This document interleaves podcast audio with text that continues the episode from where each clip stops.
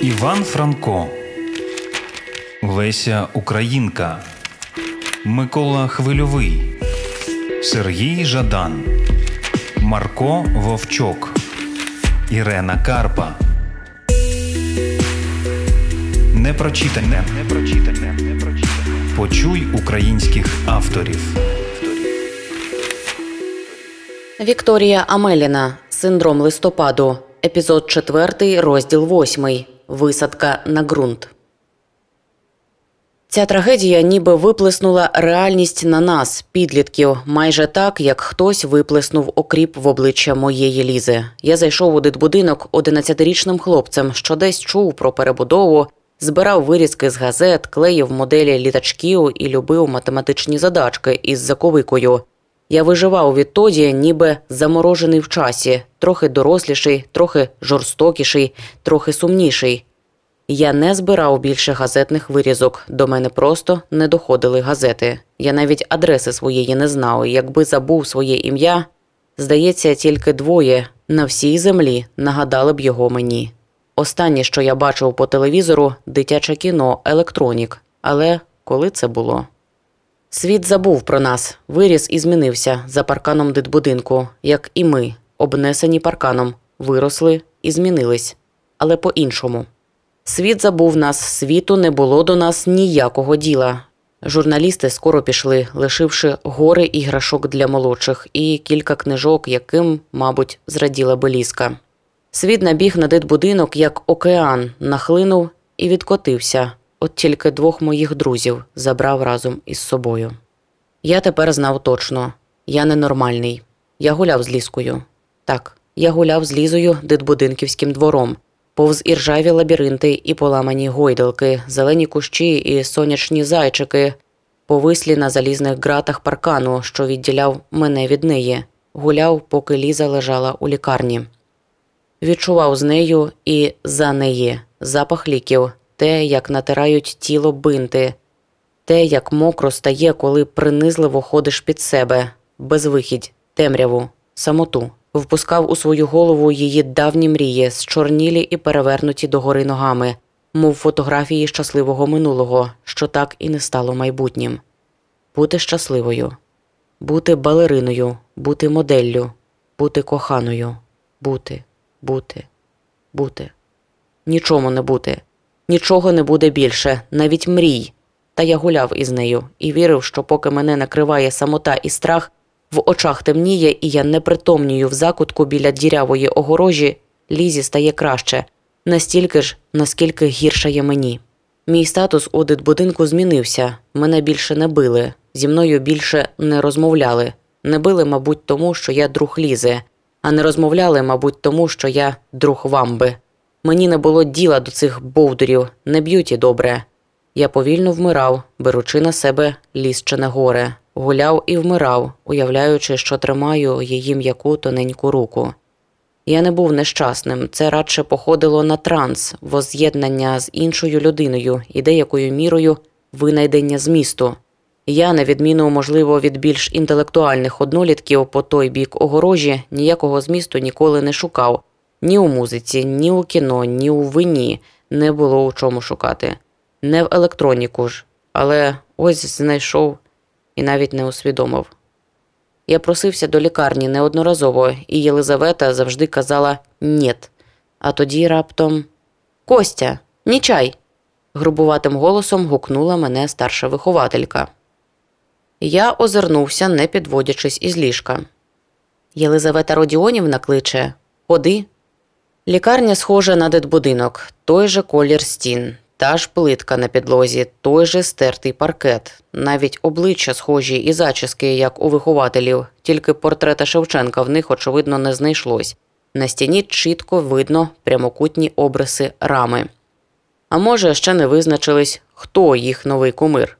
І у них у лікарні ще досі немає панасоніків, пацієнти з перев'язаними кінцівками, хто рукою, хто ногою дивляться електрон у холі на третьому поверсі. Але нам в опікове відділення. Потрібно чекати. Я не хочу сідати, але Єлизавета дивиться на мене грізно і каже, щоб сів. За нами має прийти лікар. Ліску перевели з реанімації, але стан все ще не дуже стабільний. Потім приходить чи то лікарка, чи то медсестра, але лише відводить в бік саму Єлизавету. Вони йдуть. Годинника немає, але я знаю, що минуло багато часу, коли в напівтемному коридорі з'являється він, спонсор, бандит, кандидат, хто він там. Я пам'ятаю його, я щитав йому вірші, за ним ідуть двоє, високі і злі. Одного з них я знаю в обличчя, знаю в обличчя, як мертві знають в обличчя смерть. Бо це його я бачив тоді. Це він. Я встаю. Спонсор зупиняється, здається, впізнає. Мальчик, а ти. Я вам вірші читав.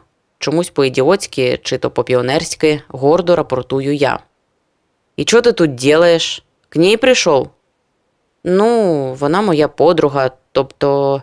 Тобто я просто її єдиний друг, тому. Ясно. Ребятки, знаете что, пойдите погуляйте немного, я тут з мальцом поговорить хочу. Мені страшно, а він спокійно витягає сигарети і закурює тут, у коридорі опікового відділення. Питає, чи я щось бачив і чув у той день, і що розповідали інші. Я відповідаю природно, що читав йому вірші. Тож бачити не міг, а інші діти зі мною з різних причин не розмовляють. Він дивиться на мене, як на слимака, і курить далі. Якась повненька медсестра проходить і вже роззявляє рота, а потім щось змінюється у її погляді. Вона вдивляється у спонсора, потім у його друзяк, що дефілюють збоку, і швиденько іде геть. Значить, йому можна, значить, за огорожею дитбудинку та сама фігня. Є правила, перед якими всі рівні. Ага, аж рівнесенькі. Повертається моя Єлизавета, квокче навколо спонсора, складає ручки з золотими перснями і нахиляється вперед, трохи повертаючи голову вбік, ніби слухає кожне його слово. Уважно, уважно. Ще би реверанс зробила. Тфу. Навіть дивно, що я думаю про неї тепер моя Єлизавета, мабуть, тому що вже ділю світ на своїх дитбудинківських і решту. А я думав, що так ніколи й не звикну до свого сирітства, лише брехав добрій прибиральниці Ніні Йосипівні, ті, що кульгала, а потім десь зникла безслідно. Виходить, тепер правда, звик. Ми всі нарешті йдемо до ліски. Я хвилююсь, ховаю руки в кишені білого халата, щоб примусово накинули на мене у правій кишені, знаходжу якусь порожню ампулу, скляну із відламаним краєм, лякаюсь і випростовую руки по швах. Іду за товстою, теж у білому, фігурою завідувачки з Єлизаветою і до ліски. Вперше помічаю, що в них одне ім'я. Я сподівався на побачення наодинці, мріяв спитати, чи вона теж гуляє зі мною, чи все це моя хвора уява. Людина із обличчям смерті кладе біля лізиної голови величезний букет, так ніби ліска вже мертва, так ніби справедливість вже стеліла в могилі. А хіба ні? Ми стоїмо, і лікар щось розказує про прогнози. Я не розумію, я марю, я хочу торкнутись ліщиної руки, такої ж білої і ніжної, як раніше. Не можна. Візит, яким я так довго жив і який став розчаруванням, добігає кінця, і великий годинник на руці спонсора відраховує останні секунди, коли ще можна сказати щось лізі, якісь важливі слова, може, вона почує коли абсолютно недоречним запитанням спонсор назавжди перевертає моє життя і вибуває всі наміри з моїх рук. Нічого я їй не скажу, не пообіцяю кіношне, я завжди буду поруч, просто піду. Слушайте, а у вас есть кто-то в детдоме, кто сносно знает язык? Какой язык? Ну, иностранный, английский. А то мне на переговоры срочно, а я кроме how do you do, хер знаю. «А, ну это... У нас хорошая англичанка Віра Івановна, толковая». Віра Іванівна, молода дівчинка після інституту, викладає нам всього лише два місяці, добра і симпатична. Єлизавета чомусь робить паузу, і я встигаю кинути переляканий погляд у бік забинтованого тіла, що колись було моєю лізою, і назад, на спонсора і його вартових. Єлизавета закашлюється зовсім неправдоподібно, видно, встигає подумати про те ж саме. І знає, знає ж, що це не вамбо. Так от і он знає, видає вона, тикаючи у мене грубим пальцем із рубіном завбільшки з горошину. Вера Ивановна ж их хорошо учит, а он отличник у нас. Правда, Костя? Солнышко. Ну, так, кажу я, новоспечене солнишко, не помічаючи, що хитаю головою, щиро заперечуючи цю нісенітницю. Але всім пофіг, через п'ять хвилин ми вже внизу, і мене пакують у якусь круту чорну тачку. Я бачив такі через грати. Єлизавета, здається, навіть за мене хвилюється. Невже так погано? Ми за ним присмотрим, не волнуйтесь, говорить страшне обличчя, і тут я розумію, що хвилюватись, у принципі, є чого. Переговори пройшли так собі. Ну, це якщо не запарюватися єрундою. Справді, подумаєш, американці туркотіли, я розумів хіба окремі слова. Спонсор просік. А як було не просікти, по моєму перекошеному зі страху обличчі? Расслабься, малець, скажи їм, що ми не понімаємо. We do not understand. Американці вилупились здивовано, заспікали щось щодо того, нащо ж тоді їх запросили. Я переклав як міг. Скажи, русский надо учить. Угумс. You should learn Russian. Переглянулись, знизали плечима, піднялись і пішли геть. От піндоси, обурився хтось. Ні, малець, ти видел? А заплатіть. І вже не мені, а одному з бритоголових. Вован, проводи американских друзей. Э, да, и объясни им по-нашему, что за ужин принято платить поровну. Они ж не девочки. І він засміявся, мабуть, про дівчаток то був жарт. Не знаю, що тоді сталося із тими наївними американцями, наївними або жадібними, а інакше чого ризикнули до нас податись. Але вечерю, оплачену порівну, я не забуду ніколи. Ні до, ні після я не їв із таким апетитом. Так почалось моє нове життя після п'ятирічної ізоляції у дитбудинку. Спонсор не розгнівався, що перекласти я не зміг. Спонсор взагалі до всього ставився легко, крім хіба що до якихось таємничих спочатку понятій. Здається, його забавляло, що він опікується хлопцем із дитбудинку. Наприклад, дав мені купу банкнот і звелів купити собі підручників з англійської, щоб в слідуючий раз не облажався. Тоді думаю, що я, певно, виглядав молодше, і спонсор не здогадувався, що худенькому мальцу вже 16 рочків, стільки ж, скільки деяким з його піхоти, як він лагідно називав кремезних хлопців, що збиралися в нас за офісом, а потім сідали у великі чорні машини і їхали десь не знати куди. Мене він з собою в такі поїздки не брав, ну я й не просився. Зрештою, куплені підручники, звичайно, були закинуті гулянки, зустрічі, зустрічі гулянки у ресторанах, казино, саунах, на пароплавах, ресторанах і в ресторанах казино. Я почав курити. Курив виключно Елем і Кент. Хтось, здається, спонсор сказав, що це круто. Я спробував Снікерс і Марс, про них мені ніхто не казав, та рекламу тяжко було не помітити. Я багато дивився телевізор, в основному кіно і серіали я почав пити. З Лізою я більше не гуляв. Що я показував би їй? П'яних мужиків, що випивають горілки за вечір більше, ніж наш електрик Василь Федорович колись бачив, як вони лапають дівчат приблизно її віку, тільки грудастих і в коротких сукнях, чорних або червоних, як поля в рулетці. Як я сміюся над тупими жартами шефа і ніяковію, коли мені теж пропонують палапать. У мене в каптьорці ночами я працював вахтером в одному зі спонсорових офісів, там і жив, оселився маленький панасонік, не гірше, ніж у Єлизавети в кабінеті. Я бачив, як викрили секту Аум Сенріке, що здійснила теракт у далекому Токіо, як хтось безжальний і невловимий убив влада лістіва, як хтось теж безжальний підривав житлові будинки у місті, що я звик називати столицею як захопили лікарню в якомусь Будьонівську. У новинах показували багато що. А я більше нікому не хотів співчувати. Так, саме так просто я діагностував свою унікальну хворобу співчуття, гіпертрофоване співчуття. Розумне слово гіпертрофоване я вивчив ще від бабусі, років у 10. Слово співчуття знав завжди, от тільки не надто замислювався, що воно таке і чи варто ним особливо хворіти. Втім, навіть коли я старався не думати про погане, коли мені тижнями вдавалося не згадувати ліску, коли я геть забув вамбу, який, певно, вже опинився у дитячій колонії, я вже і направду забув без зусиль, коли я навчився швидко перемикати новини, тільки но мені здавалося, що вони надто зачіпають заживе. Навіть тоді іноді траплялися рецидиви. Були й такі видіння, від яких новини навпаки допомагали. Снився мені один хлопець, малий ще, здається, років семи. Співчувати йому було тяжко, неможливо майже.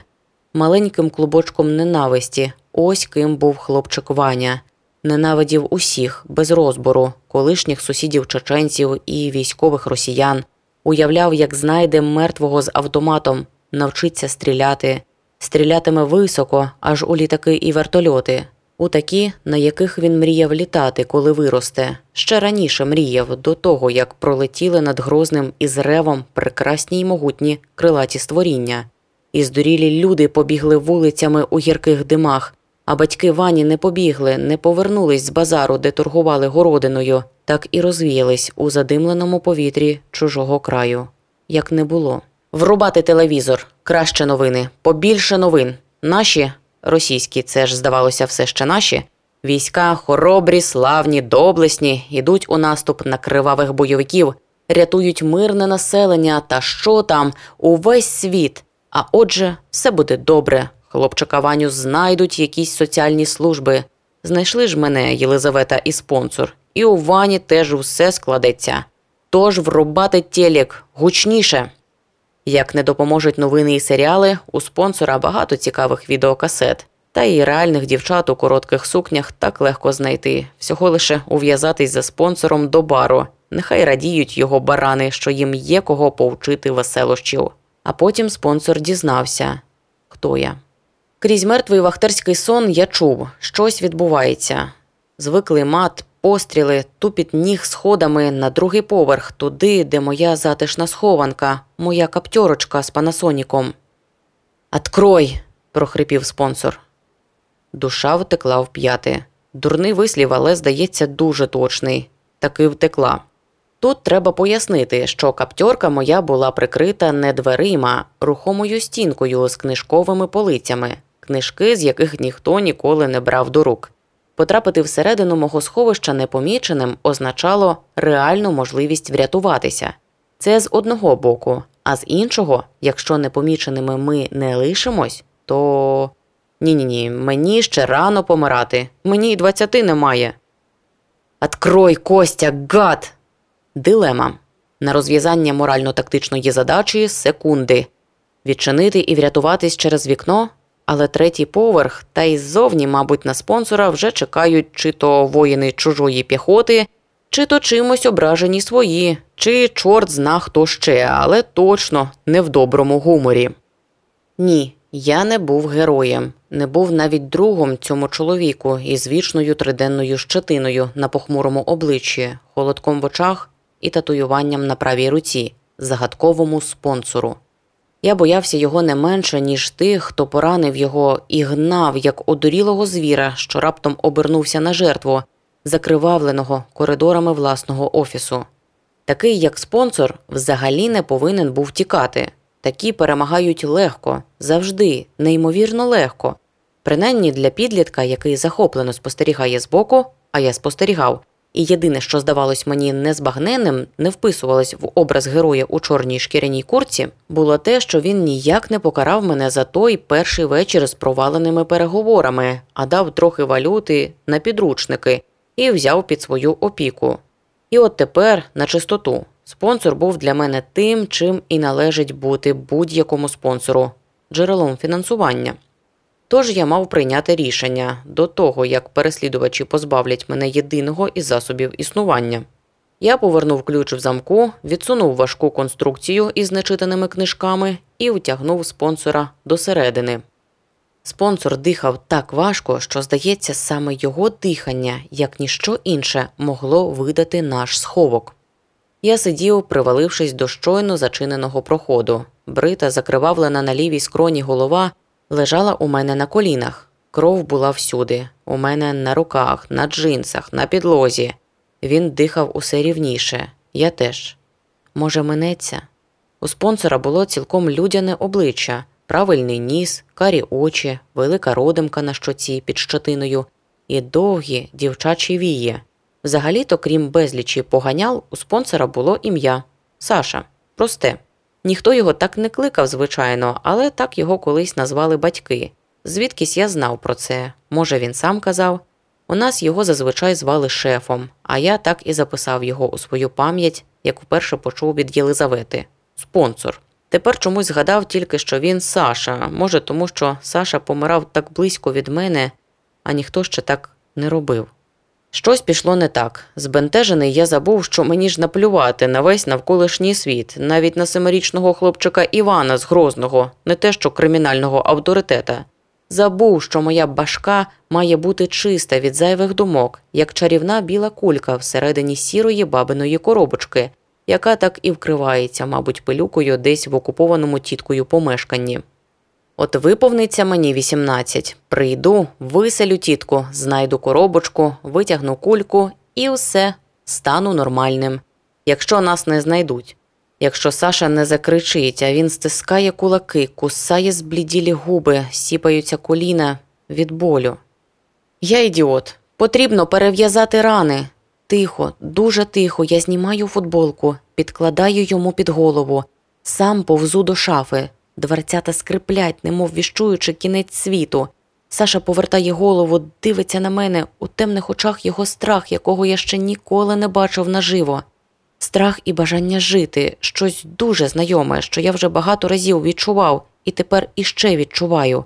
Глухо крізь гомін телевізора, крізь алкогольне безпам'ятство, раз чи два на місяць, коли виходить із берегів моя ненормальність і чужі непотрібні мені біди затоплюють свідомість. Зовні чулися голоси, так само, як і до скрипу. Нічого страшного, показав я, підняв великий палець догори. Все кльово, Сашко. Перев'яжу рану, і все буде кльово. У мене ще є склянка води, і пачка крекерів, і половина снікерсу. Проб'ємось, шеф. Потім я перев'язував рани сорочками від Версаче, які Саша дарував мені задля потіхи, а хтось верещав за стінкою, що спонсора необхідно знайти, що він не повинен вижити, що вб'є всіх, якщо вони не покажуть йому мертвого Сашу, що вони нікуди звідси не йдуть. А потім на всіх впала ніч. Я боявся тягнути Сашу до ліжка. Такий кволий він був. Якогось чорта знову сів на підлогу і поклав його голову собі на коліна. Може, мені було просто страшно в темряві самому, може, я хотів знати, чи він живий іще, а може, я сподівався, що так буде легше йому, і мені, чорт забирай цю мою хворобу, цей закон сполучених посудин, який, я не сумнівався, переливатиме цієї ночі частину його болю у мої вени. Близько першої почалося. Я відчув, що задихаюся. Мене пронизав біль у животі зліва, де була Сашина перша рана, і в стегні, де була друга. А у скроні виявилось так просто подряпина. Я не чинив опору, а коли стало зовсім нестерпно, вже було пізно. Я був разом із ним. Я був ним. Я лежав у темряві, однак темрява була жива, гілки схилилися наді мною з ніжними зеленими листочками, майже салатовими, і цвіт вишень облітав і падав на обличчя. Це кінець, звичайно, кінець, і ці вишні в саду коло дерев'яної хати лише видіння. Вийде схвильована мати, старенька із паличкою і в хустинці, вийде назустріч листоноші. Так уже було, коли листоноша приніс листа з фронту і маленька дівчинка схопила паперовий трикутничок, побігла шукати свою матір, а в трикутничку смерть, похоронка. А він, він чому вмирає тут, на підлозі? Про яку війну подумає мати, старенька зовсім не схожа на ту дівчинку, якою він її уявляє в цій казаній переказаній сімейній історії. Ваш син бандит, вбивця, рекетир. Його вбив такий самий, як він. Туди їм всім і дорога. Мій Сашенька не душогубець. Біль пульсував у животі, немов жива істота, як щур гриз зубами вивернуті муками нутрощі. Куля, мабуть, застрягла там, то оце так, оце так вмирали його жертви. І що там? Його жертви там, мабуть, чекали янголи, і їх матері проклинали вбивцю і розказували сусідам, який був хороший син. А він, він, Що скаже сусідам його матір? Її батько загинув на війні, її чоловік загинув у шахті, а син. Якщо він виживе, то стане геть іншим, зав'яже і поїде туди, у Нілєповку, допоможе матері з городом, полагодить стайню, помалює вишні в саду від шкідників, хату вибілить. Я обіцяю, чуєте там, на небі, обіцяю. Пацанське слово ж щось значить і у вас? Ні? Там у хаті величезні подушки, вкриті прозорими мережевними накидками, там стіл, застелений вишитою скатертиною. Там помальований батьком у блакитний колір комод. Батькам дали квартиру у селищі міського типу, та вони не поїхали, лишилися доглядати бабусю у її хаті, так і зостались там. У батька нікого не було, з дитбудинку він, як оцей, єдиний, хто не зрадив. Тому й радий був його прихистити і вдягти, бо батько теж сирота. Ніч тягнулася довго. Біль тягнувся з маківки до ніг його розпластаного в темряві тіла, і тільки чиясь присутність допомагала не втратити розум. Я міг би жити інакше. Скурвись, біль, скурвись і піди, піди на. Я не здамся смерті ось так. Я випірнув з думок спонсора, ошелешений і дуже стомлений. За вікном сіріло. Саша лежав, заплющивши очі, і дихав рівно, мабуть, спав. Нехай спить. Може, справді не буває повністю поганих людей. Може, той спогад, спектакль про зайчика і вовка має якесь чудернацьке значення в його житті, і оцей душогубець і покровитель того виродка, що вбивав ліску, може колись і змінитись. Зрештою, він же купував йому сорочки від Версаче і давав гроші на цигарки ЛМ. Зрештою, зрештою.